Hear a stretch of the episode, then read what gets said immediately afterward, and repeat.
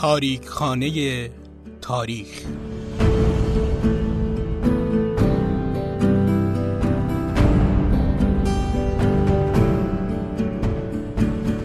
در تاریخ خانه تاریخ عکس هایی از تاریخ دیروز و امروز رو ظاهر می کنیم و برای شما شرح میدیم.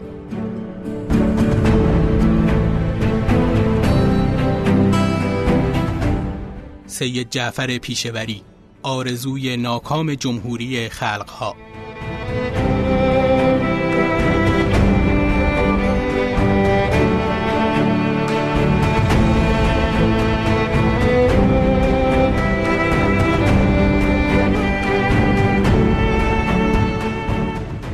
سلام. محمد نازمی هستم و 22 دومین قسمت از پادکست تاریخانی تاریخ رو تقدیم حضورتون می‌کنم. همراهی شما تو شنیدن این پادکست همیشه باعث افتخار من بوده و پیام هایی که از طرق مختلف ارسال می‌کنید چه پیشنهادها و چه انتقاداتون باعث دلگرمی من برای ادامه تولید این پادکست میشه. اما اگه خواستید در نظر مالی هم پشتیبان تولید این کار باشید صفحه حمایت از پادکست تاریخانی تاریخ تو سایت هامی باش ایجاد شده که می‌تونید به این صفحه سر بزنید و قطعا حمایت های مالی شما تو کیفیت و کمیت ساخت این پادکست موثر. لینک صفحمون رو تو هامی باش. در توضیحات این قسمت قرار میدم که دسترسیش براتون راحت تر باشه. اما قبل از اینکه وارد موضوع اصلی این قسمت بشم می‌خوام شما رو با مرکز حفاظت فوک خزری آشنا کنم که خانم سمانه فائزی تو دو دقیقه خیلی مختصر و مفید این کار رو براتون انجام میدن. با هم صحبت ایشون رو میشنویم. سلام امیدوارم حالتون خوب باشه. فائزی هستم از مرکز حفاظت فوک خزری. فوک خزری تنها پستاندار دریای خزره و فقط در این دریاچه پهناور زندگی می‌کنه. این موجود بسیار با ارزشه و وجودش نقش مهمی در سلامت و تعادل دریای خزر داره. ولی متاسفانه در سالهای اخیر به دلایل مختلف حدود 90 درصد از جمعیت خودش را از دست داده. این دلایل که عمدتا به خاطر فعالیت های انسانی هستند کمبود مواد غذایی، آلودگی های مختلف، تخریب زیستگاه، بیماری ها، شکار در شمال دریای خزر در سالهای گذشته و به دام افتادن در تورهای سیادی باعث شدن این گونه در معرض انقراض قرار بگیره. یعنی اگر بهش توجه نشه و ازش حفاظت نشه ممکنه ما اون رو به زودی از دست بدیم. مرکز حفاظت فوک خزری ایران از سال 1388 تا امروز برای نجات این گونه ارزشمند تلاش می‌کنه. آموزش گروه های مختلف مردمی، فعالیت های بین المللی و همکاری های منطقه‌ای، امداد و نجات فوکهایی که در تورهای سیادی به دام افتادن به کمک ماهیگیران عزیز و افزایش آگاهی عمومی و اطلاع رسانی بخشی از این فعالیت هاست که همه اونها توسط گروه های داوطلب مردمی انجام شده. افزایش آگاهی عمومی می‌تونه نقش مهمی در حفاظت از یک گونه داشته باشه هرچقدر ما دانسته هامون راجع به گونه بیشتر باشه می‌تونیم موثرتر باشیم و فعالتر عمل کنیم و دولت ها و تصمیم گیرندگان رو مجاب کنه که بیشتر بهش توجه کنند. از همه شما عزیزان می‌خوام راجع به فوک خزری بیشتر بدونین و راجبش با دیگران صحبت کنین. برای اطلاعات بیشتر می‌تونین ما رو در اینستاگرام با آدرس Caspian underline seal underline rescue و در توییتر با آدرس کاسپیان سیلز دنبال کنید. ممنونم از توجه شما.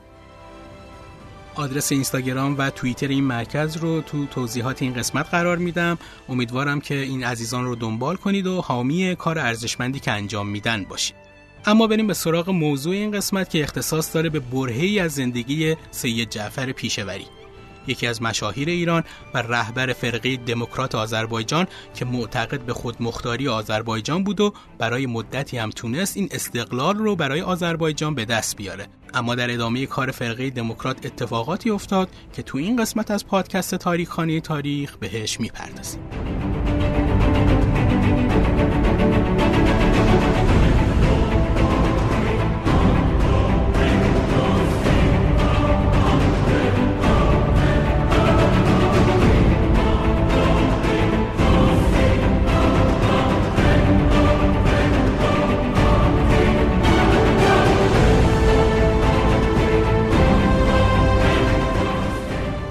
پیشوری سال 1272 شمسی تو روستای سید لرزیوسی یا به عبارتی زاویه سادات از توابع خلخال آذربایجان تو خانواده از سادات متولد شد.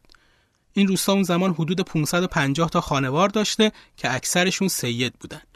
اما اینجوری که جستجو کردن دیگه امروز تو این روستا هیچ کس که منصوب به خانواده پیشوری باشه باقی نمونده. پدر بزرگش کربلای میر و پدرش میر جواد از زن دوم میر بوده و مادر پیشوری هم اسمش سید سکینه بوده. اونطوری که ریش سفیدای روستا گفتن میر جعفر پیشوری فرزند ارشد خانواده تحصیلات دینی رو پیش پدر بزرگش کربلای میر گذرونده. پدر بزرگ پیشوری یعنی کربلای میر از نظر مالی وضع نسبتا مساعدی داشت و احتمالا هم نام فامیلیشون یعنی پیشوری باقی مونده از شغل اجدادی این خانواده است. بعد از مرگ پدر بزرگ پیشوری برادرای ناتنی میرجواد سر تقسیم میراث پدرشون با هم به اختلاف خوردن و به پدر پیشوری عملا ارسی نرسید. این موضوع باعث ناراحتی و رنجیده شدن میرجواد میشه و از نظر مالی اون رو هم تو فشار می‌ذاره و همین یکی از عوامل مهاجرتش با آذربایجان شوروی بود. البته مهاجرتش علتهای دیگه هم داشت که باید به ظلم و ستم اربابا و مامورا، اوضاع ویران، هرج و مرج، قارتگری ها و دزدی های موجود تو خلخال و روستاهای اون اشاره کرد که بعد از ترور ناصرالدین شاه با به سلطنت رسیدن مظفرالدین شاه گریبانگیر اکثر نقاط ایران شده بود. جعفر پیشوری تو دوران جوانی معلم شد و میرخلیل برادر دیگش که پزشکی خونده بود بعدا رئیس بیمارستان مرکزی باکو شد. برادر دیگش میرسلیم تو لنینگراد تو رشته مهندسی تجهیزات صنعت آب تحصیل کرد. باقروف که حدود 20 سال رئیس جمهور جمهوری شوروی آذربایجان بود تو گزارش 15 تیر 1324 به سران شوروی اینطور می نویسه که پیشوری دو تا برادر تنی داره که تو شوروی زندگی می‌کنن که یکی از اونها سروان رسته پزشکی ارتش سرخه خواهر سید جعفر پیشوری به نام سغرا خانم تو خاطراتش از دوران جوانی پیشوری اینطور میگه او پولهایی که از معلمی درآورده بود جمع کرده و در خیردالان دو اتاق کرایه کرده به وسیله اعلانی که به دیوارها چسبانده بود بچه های بیبزاعت کارگران ایرانی را در آن دو اتاق جمع کرده و به صورت رایگان به آنان درس می‌داد. او به مدت سه سال بدین کار ادامه داد. اما از فعالیت های سیاسی و اجتماعی سید جعفر پیشوری تا زمان سقوط حکومت رضاخان بشنویم. پیشوری بعد از انقلاب روسیه فعالیت مطبوعاتیش رو با مقاله نویسی تو نشریه آچیخسوز که فارسیش رو شاید بشه حرف بیپرده ترجمه کرد برای ارگان حزب مساوات شروع کرد. شروع کار مطبوعاتیش مربوط به همین دورانه و اولین مقالش گویا یکم بعد از درگرفتن انقلاب فوریه 1917 تو اون روزنامه که ارگان حزب مساوات بود به سردبیری رسولزاده چاپ شد. ولی نویسندگی رو به شکل حرفه‌ای با چاپ مقالاتی تو روزنامه آذربایجان جزء لاینفک ایران شروع کرد. روزنامه آذربایجان جزء لاینفک ایران ارگان حزب دموکرات ایران شعبه باکو بود. در جریان حوادث اسفند 1296 و زیاد شدن های سوسیالیستی کارگرای باکو وارد حزب عدالت شد و تو نشریاتی مثل حریت، ارگان حزب عدالت و بقیه نشریات چپ باکو به فعالیت روزنامه نگاری ادامه داد. بعد از انحلال حزب دموکرات شاخه باکو پیشوری همراه خیلی دیگه از اعضای حزب عضو حزب عدالت شدند و مهر 1298 سردبیر روزنامه حریت ارگان حزب عدالت شد. این روزنامه ارگان کمیته حزب دموکرات بود. حزبی که محمد علی تربیت به وجود آورده بود و متشکل از ایرانیای مهاجری بود که تو اون منطقه زندگی می‌کردند. هسته اولیه حزب عدالت گروه های کوچیکی از کارگرایی بودند که افراد شاخصی مثل اسدالله قفارزاده، بهرام آقایوف و احمد امیروف رهبری اون رو تو بعضی از تظاهرات و اعتراضات به عهده داشتند. تعداد زیادی از اعضای حزب در واقع همون دهقانای فراری و فقیری بودند که از مناطق مختلف آذربایجان به اونجا کوچ کرده بودند. پیشوری تو توضیح ورود به حزب عدالت می نویسه مترقی ترین تشکیلات سیاسی ایرانیان مرا با آغوش باز پذیرفت و دستور داد روزنامه حریت را تأسیس و اداره نمایم. در واقع پیشوری به واسطه نویسندگی به احزاب کمونیستی ملحق شد. بعد از عقب نشینی نیروهای انگلیس به طرف قزوین، زمینه مساعدی برای پیشرفت فعالیت‌های حزب عدالت فراهم شد. تو اون زمان اعضای حزب عدالت ایران به دو شاخه تقسیم شد یه گروه تابعیت شوروی رو قبول کردن و فعالیت‌هاشون رو همونجا ادامه دادن و گروه دوم که هنوز تابعیت دولت ایران رو داشتن کم کم وارد ایران شدن. تو مرامنامه حزب اینطور اومده بود که یکی از اهداف اصلی حزب عدالت ایران پیروزگردانیدن جنبش های آزادی بخش ملی و دموکرات خلقهای ایران و برپا داشتن حاکمیت دموکراتیک خلق در کشور بود. پیشوری اواسط سال 1298 در حین برگزاری کنفرانس عمومی حزب عدالت به عضویت کمیته مرکزی اون در اومد. بعد از آزادسازی جمهوری آذربایجان توسط بلشویک‌ها و پاکسازی بندرانزلی توسط ارتش سرخ اواخر اردیبهشت 1299 پیشوری تو گیلان به همراه یکی دیگه از اعضای حزب عدالت فعالیت سیاسی گسترده ای رو شروع کردند. اوایل تیر همون سال حزب عدالت با برگزار کردن یک کنگره به حزب کمونیست ایران تغییر اسم داد و پیشوری عضو کمیته مرکزی اون و وزیر امور خارجی جمهوری شوروی سوسیالیستی گیلان شد. اما در جریان جنبش جنگل به دلیل لحجه ترکی و گرایش های سیاسیش توسط جناح محافظ کار تو منگنه قرار گرفت. پیشوری تو کنگره خلقهای خاور که تو باکو برگزار می‌شد به عنوان نماینده ایران حضور داشت و با شکست نهزت جنگل و میرزا کوچکان جنگلی ایران رو ترک کرد.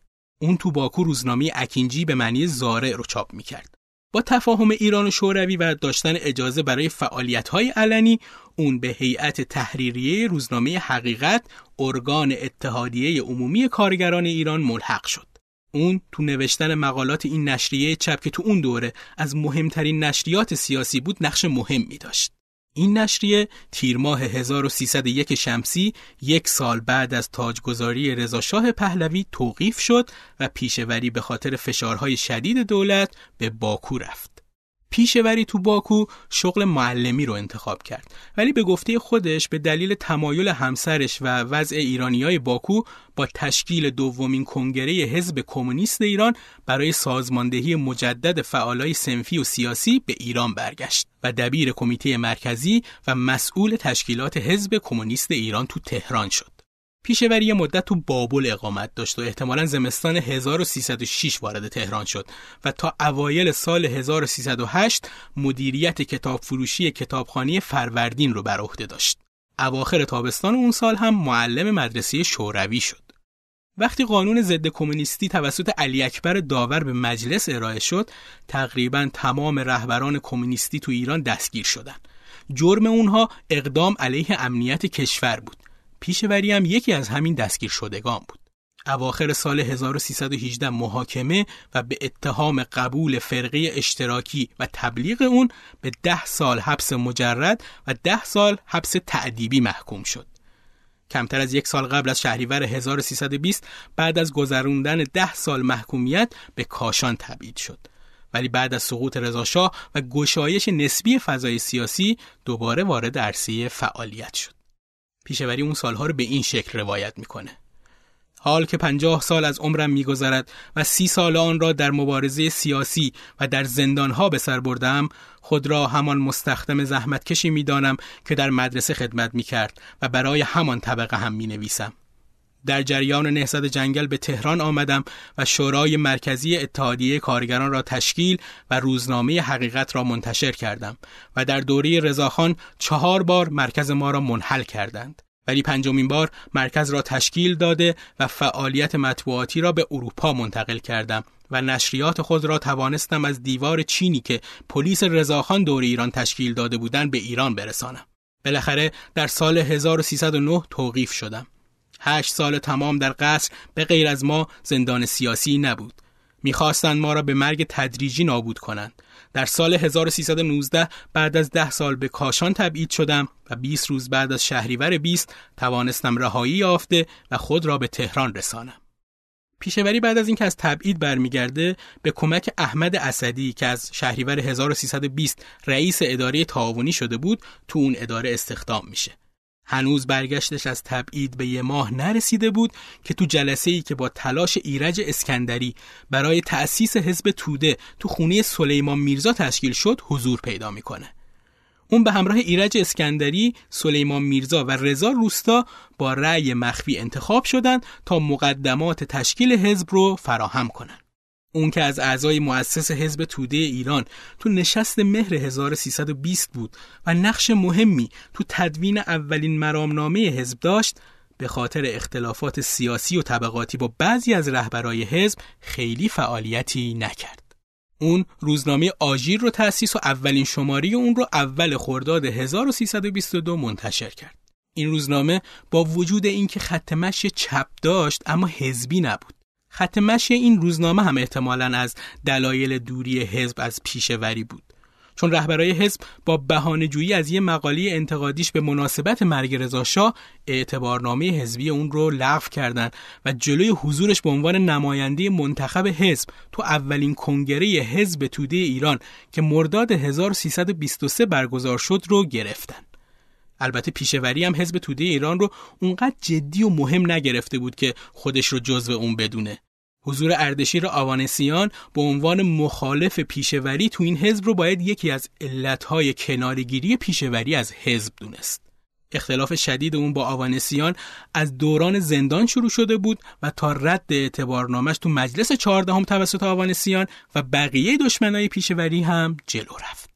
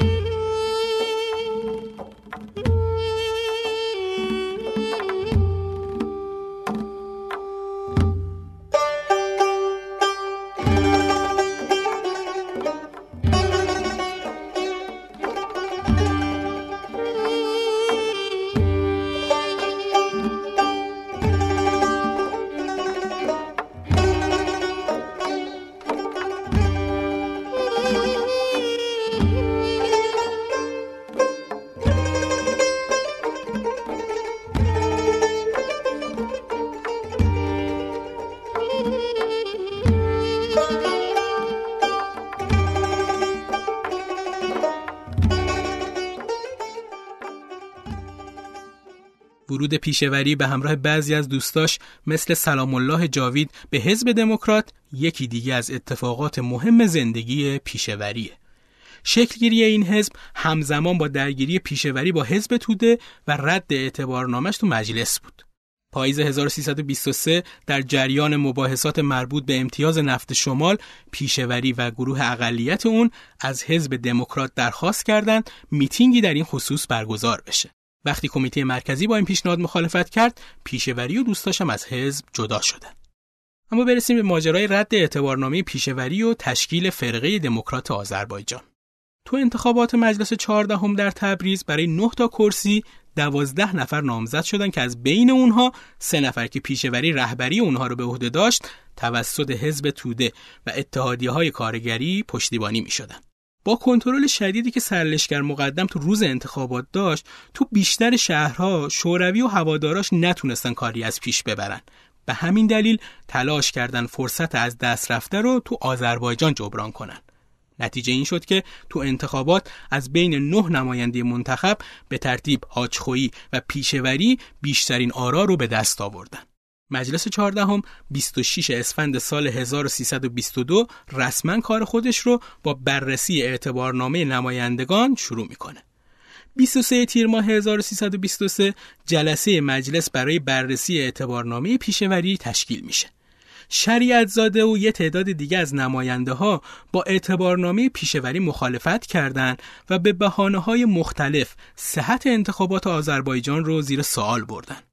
اعتبارنامه پیشوری با وجود حمایت های دکتر محمد مصدق به علت جار و جنجال های نمایندگان محافظ کار به رهبری سید زیاددین تباتبایی و مخالفت بعضی از نماینده های حزب توده مثل آوانسیان تصویب نشد. تأکید روی انتخابات انجمنهای ایالتی و ولایتی که تو ماده دوی بیانیه 12 شهریور 1323 به عنوان زمینه تشکیل فرقه دموکرات ازش صحبت شده حدود 25 سال هم از دقدقه های فکری پیشوری بود و تو مقاله حکومت مرکزی و اختیارات ملی تو روزنامه حقیقت روی اون تاکید کرده بود اما بعد از رد اعتبارنامش از مجلس چهاردهم و معیوس شدنش از ورود به مجلس دوباره بعد از 25 سال تو روزنامه آژیر بهش پرداخت.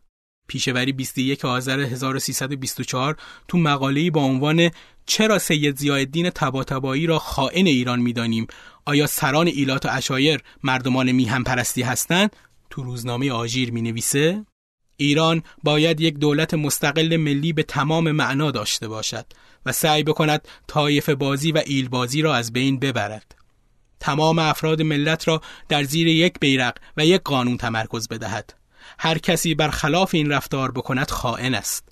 مردان میهم پرست هرگز به تضعیف کشور خود اقدام نمی کنند و هیچ وقت راضی نمی شوند برخلاف قوانین کشور خود رفتار نموده و هم میهنان خود را آزار بدهند و مرکزیت کشور خود را متزلزل سازند. مردان شرافتمند از بالای سر کشور خود با بیگانگان رابطه نمی‌زنند. در خطرناکترین موقع ها علیه دولت مرکزی بر نمیخیزند و برای احقاق حقوق مشروع یا ادعاهای نامشروع خود از راه دزدی و غارتگری و شورش و بلوا اقدام نمی کنند. ارتجاع بین المللی از وحدت ایران خوشش نمی آید و سعی می کند در پیکر ایران دولتهای کوچک به وجود بیاورد. ما همیشه گفته ایم و اکنون نیز صریحا می‌گوییم ما به طور جدی به ایران و تمامیت ارزی آن علاقه مندیم. اگر از طرفی خدشه‌ای به آن وارد شود شاید جدیتر و فداکارانه تر از ساکنان ایالتهای دیگر ایران برای جلوگیری از آن خدشه اقدام خواهیم کرد. با این حال هرگز حاضر نیستیم از دفاع از ملت، زبان و آداب و رسوم و خصوصیتمان به شرط آنکه کشورمان یعنی ایران را خدشه دار نکند صرف نظر کنیم. اینجا چیزی که مقایر با قانون و حق حاکمیت خلقهای ایران باشد وجود ندارد برعکس اگر ما خود را با دست خودمان اداره کنیم چه بسا این امر بتواند به تکامل و تعالی ایران رشد بیشتری بدهد؟ نهزت ملی ما دیگر از چارچوب ملی خارج شده و مقام پیشاهنگی جنبش دموکرات ایران را احراز کرده است. اکنون دیگر عموم مردم ایران شروع به درک این موضوع و معنای حقیقی آن کردند. گفتگوهای آغاز شده در تهران موجب روشن شدن ابهامات و سوء تفاهماتی گشته که دشمنان ما به طرق و بحانه های گوناگون ایجاد کردند. این گفتگوها حسن تفاهمی اساسی میان خلق آذربایجان و ایرانیان بیرون از آذربایجان به وجود آورده است. این حسن تفاهمات علا رقم تلاش های مذبوحانی مرتجعین داخلی و خارجی روز به روز عمق مییابد و نتایج مثبتی می‌دهد. چنانچه تهران راه ارتجا را انتخاب کند خدا حافظ. راه در پیش بدون آذربایجان به راه خود ادامه دهد. این است آخرین حرف ما. آذربایجان ترجیح می‌داد به جای اینکه با بقیه ایران به شکل هندوستان اسیر باشد برای خود سرزمین ایرلند آزادی باشد. اگر کار بدین منوال پیش رود ما چاره ای نداریم جز اینکه تماما از تهران جدا شده و دولتی مستقل تشکیل دهیم. فرقه دموکرات تو اولین جلسه در ده مهر 1324 با شرکت 247 نفر از شهرهای مختلف آذربایجان تشکیل شد. نمایندگان کمیته مرکزی از 41 نفر انتخاب شدند که پیشوری در رأس اونها قرار داشت. تو این فرقه همه افراد از مالک و تاجر تا مهاجرایی که سالها به کشورهای اطراف مهاجرت کرده بودند حضور داشتند. مسئولای فرقه سعی می‌کردن در مورد مسائل مذهبی موضع بیطرف بگیرن تا علمای دینی نسبت به اونها حساس نشن و باشون مخالفت نکنن. اما با همه تساهلی که فرقه دموکرات از خودش نشون می‌داد اصلا نتونستن همکاری رهبرای مذهبی و روحانی اون رو به دست بیارن. با اینکه رهبرای فرقه به آزادی اعمال مذهبی تاکید داشتن و به زنان حق استفاده از چادر داده بودن و تو مدرسه ها هم دانش آموزا با خوندن سرود مذهبی سر کلاس می‌رفتن اما اینا کافی نبود و اختلاف ها از اساس ریشه های عمیق ایدئولوژی و اقتصادی داشتند. فرقه با تقسیم زمین هایی که فعودال ها و مالکاشون به تهران فرار کرده بودند صدمات زیادی رو به پایگاه اقتصادی این گروه از جامعه وارد کرده بود. این وسط روحانیون کمونیست ها را اهل کفر می‌دونستن و از طرف دیگه مردم آذربایجان هم احساسات مذهبی داشتن. با این شرایطی که وجود داشت بعضی از مردم زمین هایی که فرقه دموکرات بین عموم تقسیم می‌کرد رو به خاطر اینکه می‌گفتن مال حرامه قبول نمی‌کردن و حتی بعضی دیگه هم تو شرایطی که از گرسنگی رنج میبردن گندم هایی که توسط فرقه تقسیم می‌شد رو از ترس عذاب در روز قیامت پس می‌دادن. روز دوشنبه 12 شهریور 1324 فرقه دموکرات آذربایجان با انتشار بیانیه‌ای که به دو زبان آذربایجانی و فارسی نوشته شده و شامل یک مقدمه و دوازده تا ماده بود رسما تشکیل خودش رو اعلام کرد. مهمترین اهداف این بیانیه عبارت بودن از تقاضای آزادی داخلی و مختاریت مدنی برای مردم آذربایجان با حفظ استقلال و تمامیت ارزی ایران تشکیل انجمنهای ایالتی و ولایتی، تدریس زبان ترکی در مدارس آذربایجان، مصرف نیمی از مالیاتهای وصولی از آذربایجان در خود آذربایجان، افزایش کرسی های نمایندگان آذربایجان در مجلس به نسبت جمعیت آن، اصلاح روابط و حدود بین مالک و دهقان با در نظر گرفتن مصالح هر دو، مبارزه با بیکاری، تلاش در جهت توسعه و ایجاد صنایع، تجارت و کشاورزی، مبارزه با رشوه و فساد در ادارات و هدفهای دیگه ای از این قبیل. پیشوری بعد از تشکیل مجلس ملی تو تاریخ 21 آذر 1324 حکومت خودمختار آذربایجان رو ایجاد می‌کنه. این کار رو با تصرف پادگانها و واحدهای نظامی توسط اعضای فرقه دموکرات معروف به فداییلر یا همون فداییان در تبریز، ارومیه، زنجان، اردبیل و بقیه شهرهای آذربایجان انجام میده. البته ارتش سرخ هم از این جنبش حمایت کرد. فرقه دموکرات کنگره خلق آذربایجان رو تشکیل داد که توی سی آبان 1324 دستور به برگزاری انتخابات برای تشکیل مجلس ملی آذربایجان و نهایتا حکومت ملی آذربایجان داد. مجلس ملی تو اولین اقدامش در 21 آذر تشکیل حکومت ملی به نخست وزیری پیشوری رو اعلام کرد. حکومت ملی آذربایجان در کل 11 ماه به عمر خودش ادامه داد. تو این دوره تدریس زبان ترکی به عنوان زبان رسمی تو مدارس شروع شد. غلام حسین ساعدی نویسنده ایرانی که یکی از دانش آموخته های این دوره است میگه در کل دوران تحصیلم همیشه از حضور در مدرسه اذیت می شدم غیر از آن یک سالی که به مدارس فرقه دموکرات می رفتم. در کنار کتاب های شش جلدی آنادیلی یعنی زبان مادری برای کلاس های دبستان کتاب های دیگه مثل کتاب درسی برای اکابر جغرافی کلاس پنجم ابتدایی تاریخ مختصر جهان کلاس پنجم ابتدایی زبان وطن کتاب قرائت ادبی کلاس ششم ابتدایی زبان وطن کتاب قرائت ادبی و کلاس های یک الی 6 منتشر میشه. تأسیس دانشگاه تبریز یکی دیگه از اقدامات حکومت ملی آذربایجان بود. روزنامه آذربایجان به عنوان ارگان رسمی فرقه دموکرات آذربایجان به کارش ادامه داد و تو حجم زیادی مطالب سیاسی، ادبی و اجتماعی رو منتشر می‌کرد. تو همین زمان رادیوی تبریز راه اندازی شد و شروع به پخش برنامه به زبان ترکی کرد. شاعرایی مثل ساهر، سهند، بالاش آزاروغلو، مدینه گلگون، ه بلوری، یحیی شیدا و خیلی شاعرای دیگه اشعار خودشون رو اونجا میخوندن. شعرهایی که اونجا خونده شد در سال 1945 در قالب مجموعی آنتولوژی در برگیرنده اشعار 80 شاعر با نام مجلس شاعران منتشر میشه. شاعرایی مثل علی فرات، میمبیریا، ه صحاف و محزون که تا اون زمان اشعار غیر سیاسی می‌گفتند شروع به سرایش اشعار ملی و اجتماعی کردند. اونطوری که تو اسناد فرقه دموکرات اومده حکومت آذربایجان بیشتر از 200 مدرسه راهنمایی و دبستان در روستاها و نزدیک به 500 دبستان و مدرسه راهنمایی تو شهرها رو تأسیس کرد. انتشار دهها روزنامه و کتاب به زبان ترکی شروع شد و زبان مادری آذربایجان بعد از چندین سال ممنوعیت به عنوان زبان رسمی انتخاب شد. نصرت الله جهانشاه رئیس دانشگاه تبریز تو خاطراتش اینطور می نویسه. گروهی دانشجو از طریق امتحان ورودی در ماه سپتامبر قبول کردیم. برای دانشجویانی که امکان تخصیص خوابگاه نبود، جهت اجاره خانه برایشان کمک مالی اختصاص داده شد.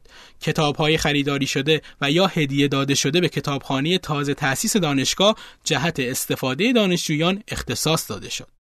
از اسناد اون دوره میشه گفت که برای سالهای تحصیلی ما بین 1945 تا 1947 که به شمسی میشه سالهای 1324 تا 1326 هم در مجموع 200 دانشجو به دانشگاه وارد شده بودند.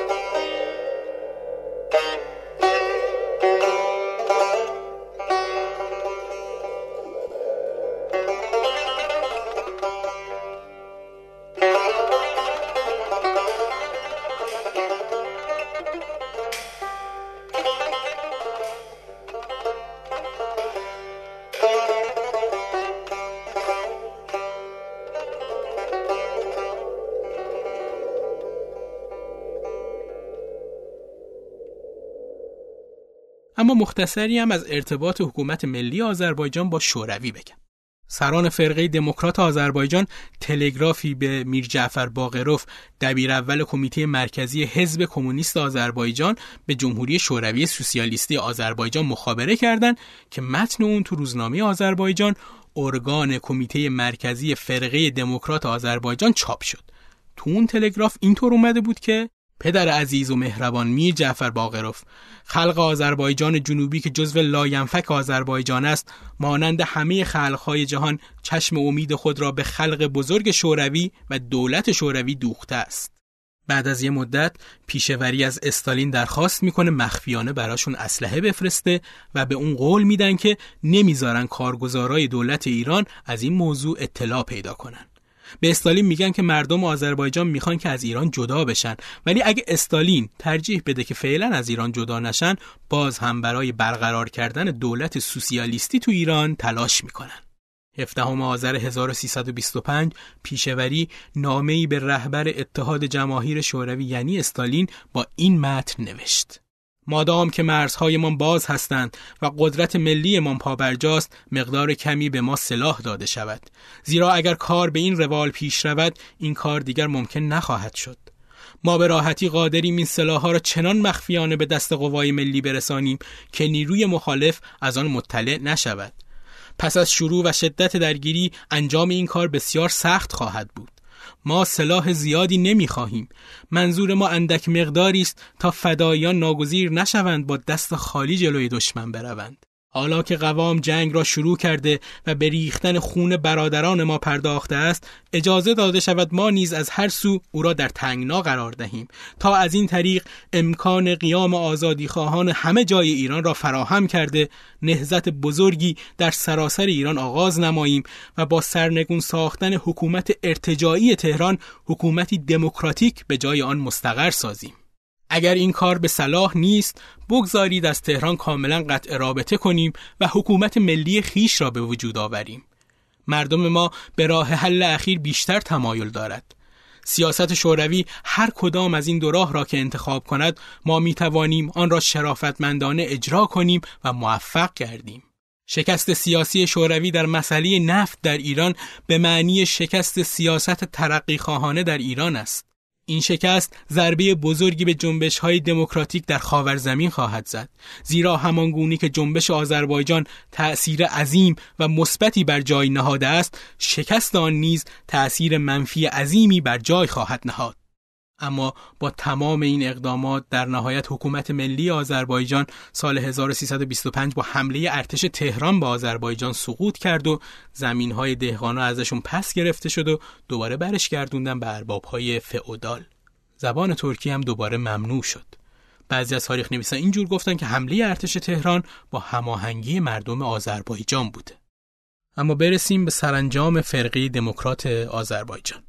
احمد قوام که تو قسمت 13 هم ازش صحبت کردم سی بهمن 1324 شمسی به مسکو سفر می‌کنه تا در مورد سه تا موضوع با مولوتوف وزیر امور خارجه شوروی مذاکره کنه که یکیش حکومت ملی آذربایجان بود.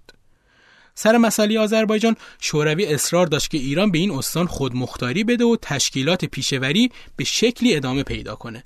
اما قوام مصر بود که مسئله آذربایجان امور داخلی ایران محسوب میشه. بالاخره هم بعد از چند روز پیاپی مذاکره و رد و بدل شدن چند تا یادداشت بین قوام و مولوتوف که تو اونها شرایط دو طرف برای یه مصالحه نوشته می‌شد سفر قوام به مسکو بدون اینکه توافقی رسمی حاصل بشه به پایان می‌رسه.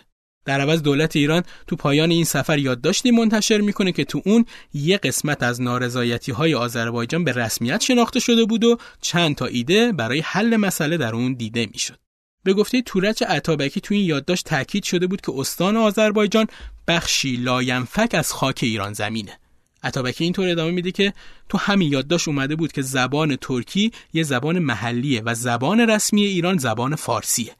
اما در این حال گفته شده بود که این زبان محلی می‌تونه در کنار زبان رسمی تدریس بشه. اصلاحاتی هم تو اون یادداشت برای بهتر شدن زندگی آذربایجانی ها پیشنهاد کرده بودند. و اینکه باید دولت مرکزی تلاش کنه تا این بحران از طریق مسالمت آمیز و بدون جنگ حل بشه. شوروی هم اینطور جواب داده بود که مشکل آذربایجان امر داخلی ایرانه و ما توصیه می‌کنیم که اصلاحات اجتماعی، اقتصادی و فرهنگی اونجا انجام بشه و همینطور توصیه شده بود که دولت ایران مجلس ملی آذربایجان رو به عنوان انجمن ایالتی به رسمیت بشناسه و نخست وزیر فعلی آذربایجان یعنی پیشوری به استاندار آذربایجان تبدیل بشه. در زمینی اقتصادم اومده بود که 25 درصد درآمد محلی آذربایجان به دولت مرکزی ایران داده بشه و باقی 75 درصد در راه اصلاحات اقتصادی و اجتماعی استان آذربایجان خرج بشه. قوام وقتی به ایران برمیگرده یه مصاحبه مطبوعاتی برگزار می‌کنه و اونجا میگه دولت شوروی نمی‌خواست درخواست مکرر ما برای تخلیه ایران از قوای شوروی را بپذیرد. من نیز نمی‌توانستم بعضی از تقاضاهای دولت شوروی را بپذیرم. چون قشون شوروی ایران را تخلیه نکرده و آذربایجان خودمختاری می‌خواست لذا هیئت ایرانی نتوانست در مذاکرات نتیجه بگیرد. اما در راستای نتایج این سفر یه موافقت نامه بین مزفر فیروز معاون سیاسی احمد قوام السلطنی نخست وزیر و جعفر پیشوری تو 15 ماده و چهار تبصره در دوی اردیبهشت 1325 امضا شد که خیلی روشن مواضع حیاتی پیشوری و همراهاش تو فرقه و حکومت ملی آذربایجان رو برای ما روشن می‌کنه. بر اساس اون توافقنامه دولت سازمان فعلی رو که به عنوان مجلس ملی آذربایجان انتخاب و تشکیل شده به منزله انجمن ایالتی آذربایجان به رسمیت میشناخت. موارد دیگه قرار داد درباره مخارج و اواید اداری پست و تلگراف و گمرک و راهن و کشتیرانی دریاچه ارومیه و تعمیر راههای شوسه و گمرک و غیره بود. اما این توافق از حمله دولت با آذربایجان جلوگیری نمی‌کنه. در زمان نخست وزیری قوام و بعد از هماهنگی با محمد رضا شاه پهلوی قوای زمینی ارتش به سمت آذربایجان حرکت کرد.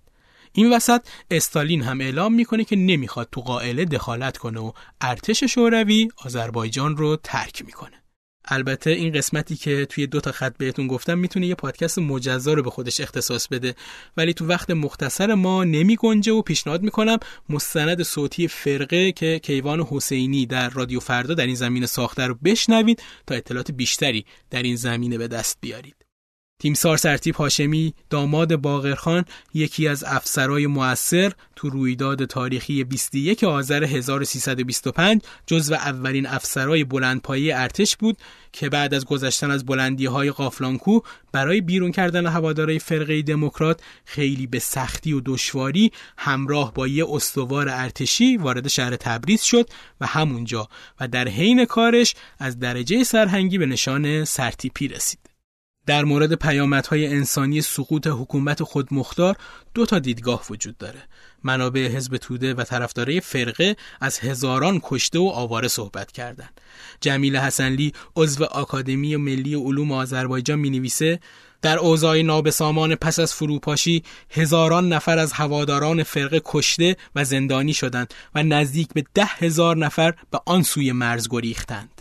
حمید احمدی دانشیار علوم سیاسی دانشگاه تهران اما معتقده خیلی از این اظهارات بر اساس داده های مستند و تاریخی نیست. اما به دلایل سیاسی و استراتژیک یعنی به خاطر بسیج احساسات افراد متعلق به گروه های قومی اینطور ازش گفته میشه. سفارت آمریکا تعداد کشته شده در حملات عوام به طرفدارای فرقه رو که تو فاصله ورود ارتش به تبریز پیش اومده بود 421 نفر اعلام کردند. اما منابع دولت ایران از اعدام 20 نفر و روزنامه های اون زمان از عددهایی در حدود 200 نفر کشته یاد می‌کنن همونطور هم که تو قسمت قبل یعنی قسمت 21 پادکست اشاره کردم ارتش بود حسین فردوست که زمان حجوم ارتش با آذربایجان برای رفع نیازهای مالی ارتش شاه از طرف حکومت مرکزی به تبریز سفر کرده بود تو خاطرات خودش از اعدام حدود 2000 الی 3000 نفر تو تبریز بدون انجام هیچ تشریفاتی و جلوی خونه های افراد و سر خیابونها خبر میده. این تعداد فوتی به غیر از رقمهایی بود که روزهای بعد وجود داشتند.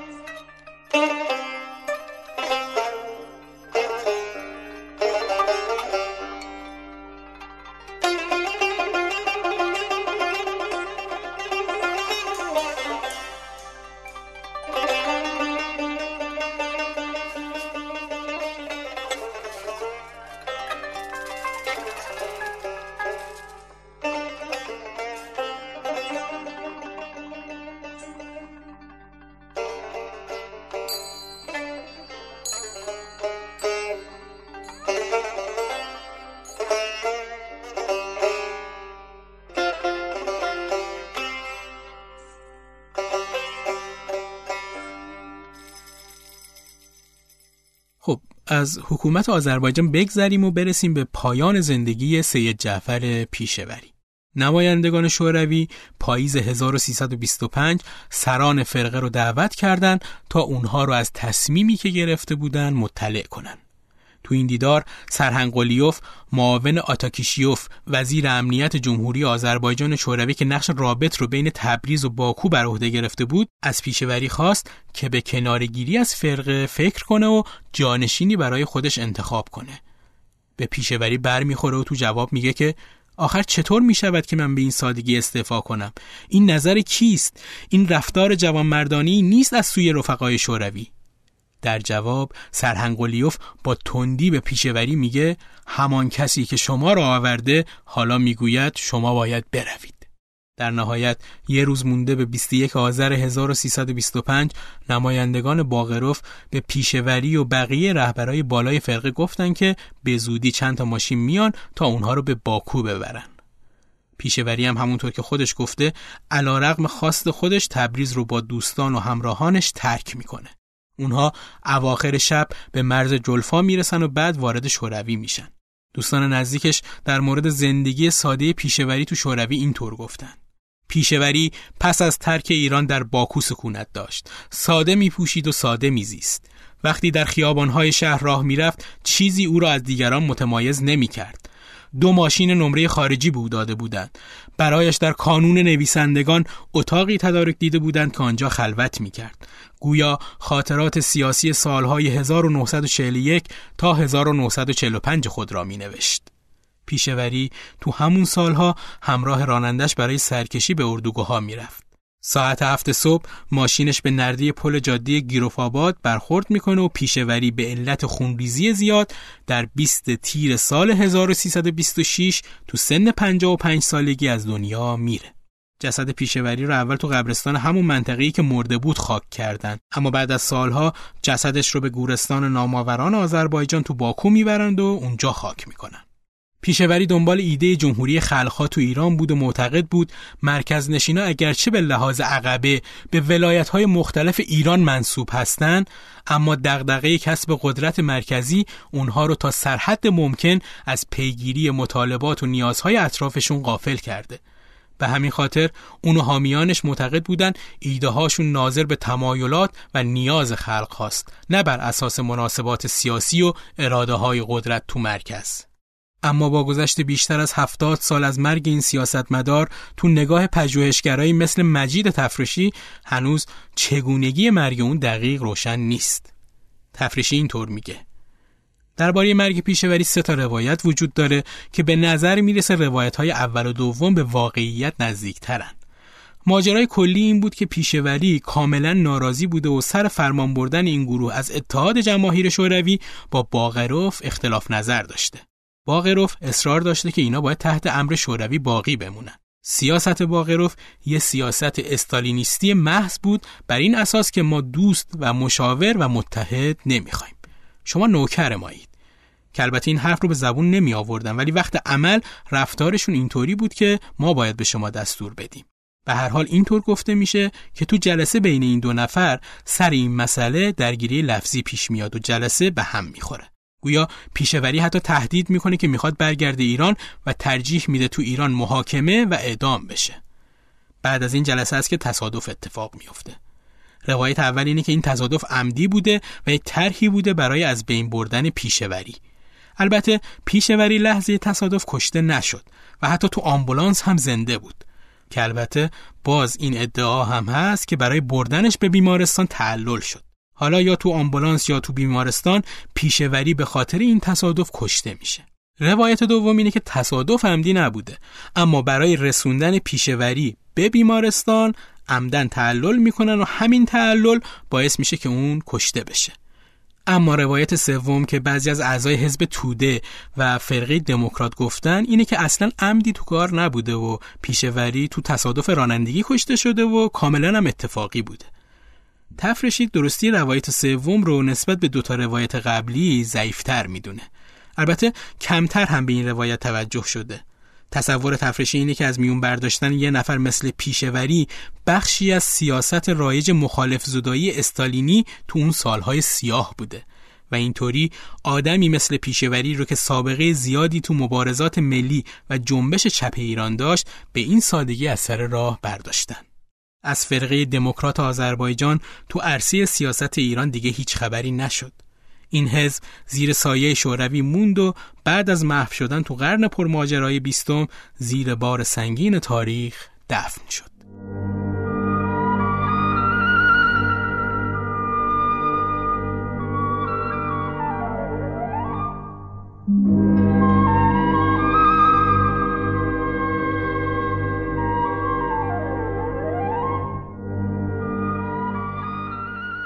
خب به پایان 22 دومین قسمت از پادکست تاریخانی تاریخ رسیدیم. همراهی شما باعث دلگرمی ماست و اگه می‌خواین از تولید این پادکست حمایت کنید ممنون میشم به صفحه ما در سایت هامی باش سر بزنید که لینکش رو در توضیحات این قسمت قرار دادم. ممنون از اینکه همراهمون هستید. روز روزگارتون خوش.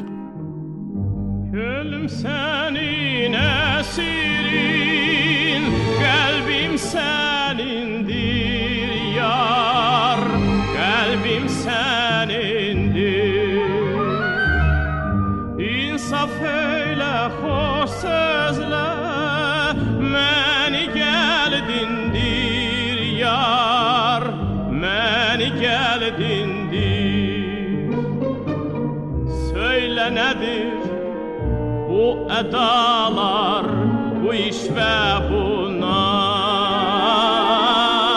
Vallahi qız bu gözəllik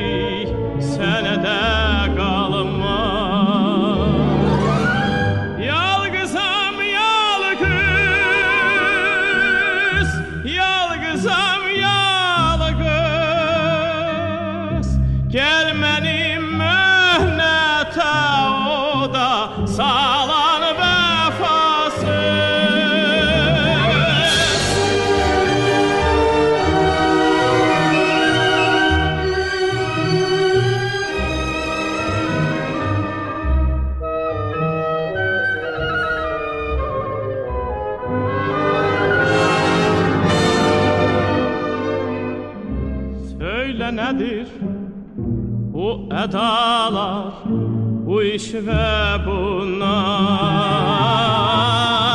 Gider bir gün bu güzellik senede kalmaz